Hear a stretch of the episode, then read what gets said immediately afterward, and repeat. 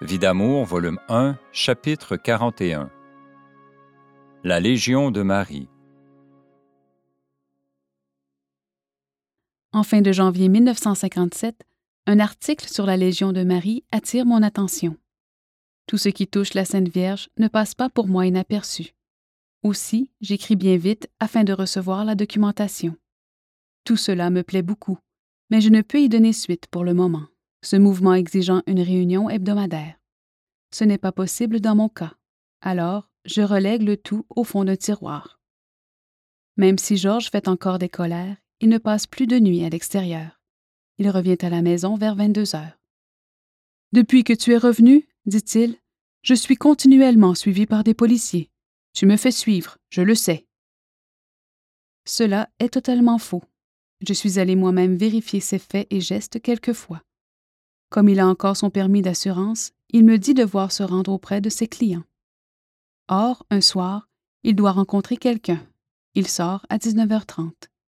Ma compagne Jeanne d'Arc vient à 20h. Je lui demande de circuler par les rues de la ville afin de voir où est l'automobile de mon mari. Ce n'est pas long avant de la retrouver. Sa voiture est stationnée près du théâtre. Est-ce là encore son genre de travail? Pour être plus sûr, je quitte ma compagne et j'entre au cinéma, tout comme si j'allais assister à la représentation. Je vois mon mari quelques rangées en avant de moi. Un quart d'heure avant la fin, je reviens à la maison et je vais à ma chambre. Georges arrive par la suite et monte lentement l'escalier. Triste et songeur, il s'assoit près du lit. Ça ne va pas bien? lui dis-je. Non, pas moyen de vendre de l'assurance. Ça ne marche pas. Ça va mal et j'en suis fatiguée. J'ai rencontré plusieurs personnes. Elles ne sont pas intéressées. Je le laisse causer, puis je lui apprends que j'arrive du cinéma. Tout confus, étonné, il bafouille un flot de paroles explicatives pour justifier sa conduite. Le lendemain, je suis de nouveau l'objet de sa colère, et c'est ainsi, sans cesse, depuis mon retour à la maison, s'en prenant à ma famille et à mon père en particulier. Chaque fois qu'il revient d'une visite chez ses parents, voici le genre de propos que j'entends. Je cherche du travail et je n'en trouve pas. Comment veux-tu que je gagne ma vie maintenant? Tu m'as fait un affront terrible. Tu as détruit ma réputation d'honnête homme. Vous êtes tous des détraqués. Ton frère, c'est un barbe bleue.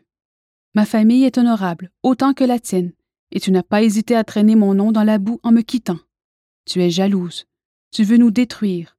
À lire tes courriers, on croirait que tu peux être monté sur les autels. Eh bien, on va te démasquer, la sainte. Tu vas voir ça. Nous allons te faire connaître partout. Tu n'es qu'une jalouse. Tu ne le feras plus, ce maudit courrier. Des femmes comme toi, ça ne devrait pas exister. J'aime mieux faire ce que je fais et ne pas aller à l'église, plutôt que de détruire une réputation comme tu l'as fait en me quittant. On en a assez de ta famille, tu m'entends?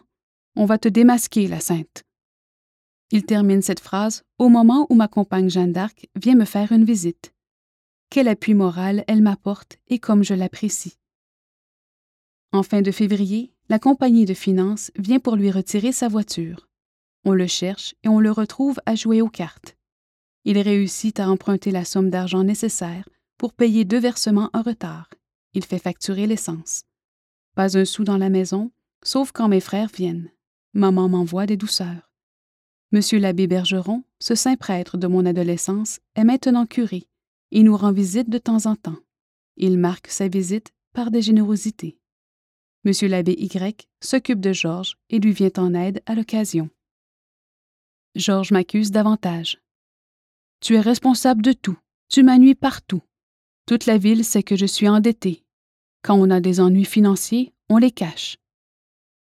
Ce n'est pas moi qui en répands la nouvelle, il oublie que lorsque les créanciers se présentent, il leur répond Je n'ai rien à te donner. Attends, je vais faire mon possible d'ici à quinze jours. Et le temps passe sans changement. Je garde le silence sur toutes ces choses. À quoi bon parler? Un soir, un prêtre et un frère enseignant de Sainte-Marie de Beauce, appartenant tous deux à la Légion de Marie, délégués par la Curia de Québec, se rendent au presbytère de Saint-Georges-de-Beauce afin de s'informer à mon sujet, car mon nom et référence ont été notés lorsque j'ai demandé la documentation sur ce mouvement légionnaire. Or, Monseigneur Baudouin prie M. l'abbé Y de bien vouloir accompagner ses visiteurs chez moi. C'est le 12 mars. On s'entretient de la Légion et on m'assure que Marie aide d'une façon particulière ceux et celles qui se dévouent dans la Légion de Marie. J'ai expérimenté plus d'une fois l'aide mariale, mais de là à organiser un mouvement, avec cinq enfants, une tension artérielle de 95 mm de mercure, mille autres difficultés, c'est vraiment braver la Providence. On insiste et j'accepte, remettant tout entre les mains de Marie.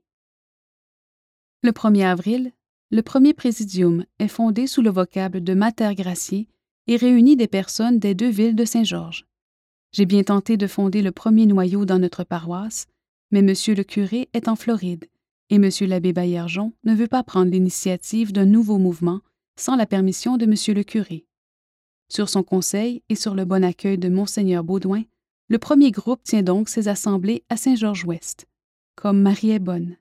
J'oublie mes peines en m'occupant de sa gloire. Tout va merveilleusement bien, au-delà de nos espérances. En l'espace de trois mois, trois autres présidiats sont fondés. Pendant ce temps, j'attrape des coups. Mon mari fait des scènes répétées. On ne peut plus dormir la nuit tellement les rages et tempêtes. La Légion de Marie m'oblige à quelques sorties. Voici que Georges doute de ma vie honnête et un certain soir, revenant chez moi vers 22 heures, il m'accuse de lui être infidèle. J'ai les preuves, me dit-il, et ça fait longtemps. Tu m'as accusé de cette chose afin d'attirer l'attention sur moi et de te camoufler toi-même. Je le trouve ridicule, mais cette nuit-là est terrible, affreuse. Je ne relate pas tout ce qu'alors il a fait.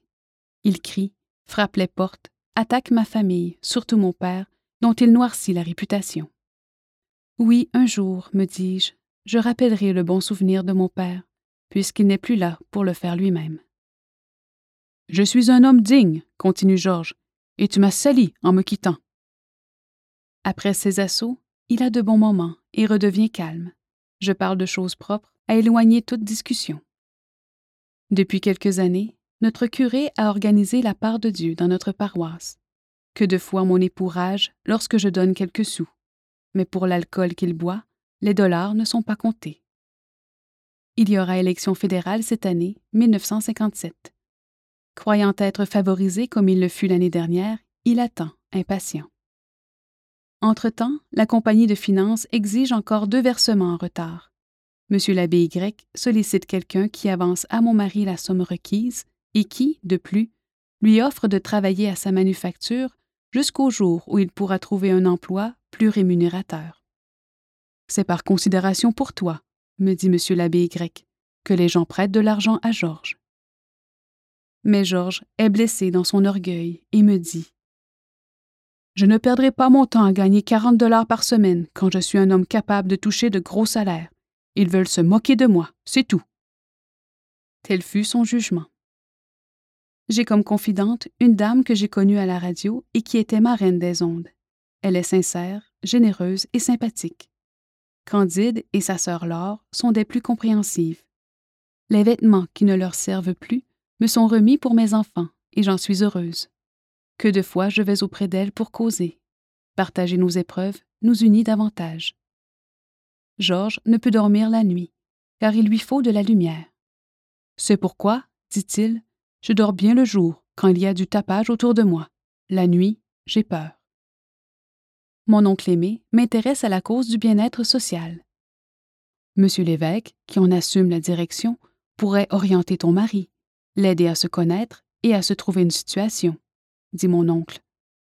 Je fais donc les démarches nécessaires, puis un matin, j'avertis Georges, alors qu'il est complètement découragé. Jamais, dit-il, je n'irai auprès d'un psychologue. Je n'en ai pas besoin. Claude avait déjà tenté d'organiser des entrevues auprès des psychiatres, et en plus, il était prêt à défrayer les coûts des rencontres, mais Georges n'a jamais voulu y consentir. Deux heures après, pourtant, il accepte de rencontrer le directeur, M. l'évêque. Entre-temps, ses parents lui donnent un peu d'argent et il va faire quelques achats à l'épicerie.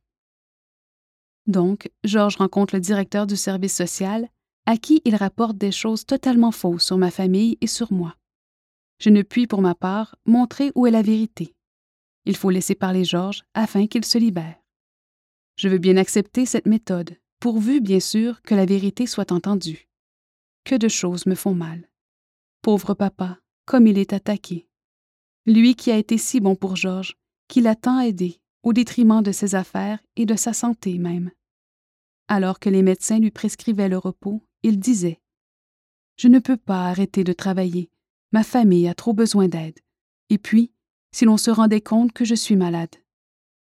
Son sacrifice est allé jusqu'à l'héroïsme, donnant les dernières parcelles de son cœur malade pour soulager la misère des autres, de celui en particulier qui lui crache maintenant au visage.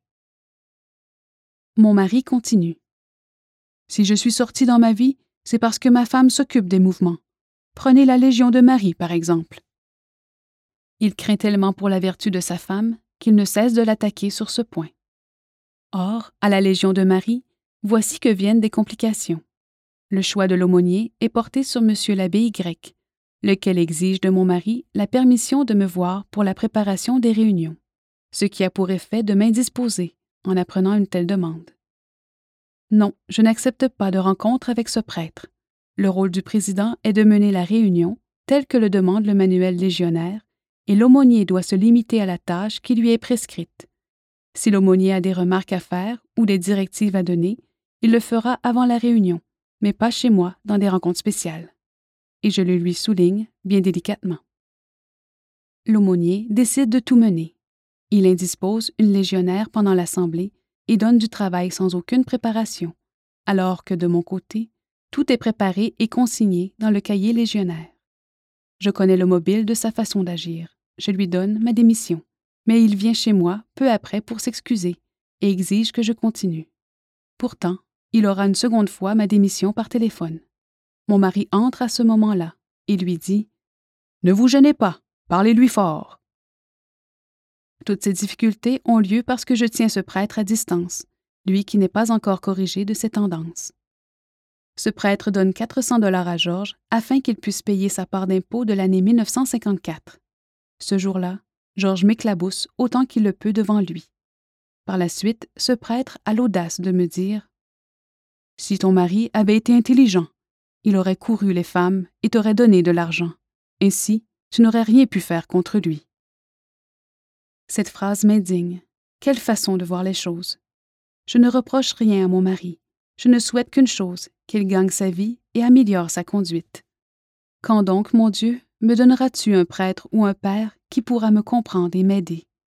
Je cherche et constate que pour plusieurs âmes sacerdotales, la souffrance est une humiliation qu'il vaut mieux ne pas rechercher. D'autres voudraient aider et ne comprennent pas. On ne cherche pas à comprendre les desseins de Dieu. Fais-moi connaître, ô mon Dieu, une âme vraiment sacerdotale qui a souffert et qui puisse comprendre toutes ces choses spirituelles qui me sont familières. Une âme enfin qui ne saurait s'attarder au côté physique ou purement humain. Comme elles sont rares, ces grandes âmes. J'attends, ô mon Dieu. Vite, fais-moi connaître ce Père qui pourra me guider et me conseiller. Georges, qui a comme travail la vente de l'assurance, reçoit une lettre de la compagnie pour le remercier de ses services. Une autre crise à supporter. Le directeur du service social tente d'approfondir notre situation bien complexe et il exige que je cesse toute activité mariale pour un mois à cause des plaintes de mon mari. La Légion va très bien. Alors, forcément, je cède la place à une compagne. Je ne m'occupe de ce mouvement que depuis trois mois, et mon mari prétend que, s'il sort depuis toujours, c'est à cause de mon dévouement à la cause paroissiale. Quand elle s'occupe de cela, elle ne s'occupe pas de moi, dit-il. De mon côté, si j'ai accepté de m'occuper un peu de ce mouvement, c'est parce que je suis toujours seule depuis tant d'années, et je l'abandonne parce que Georges l'exige.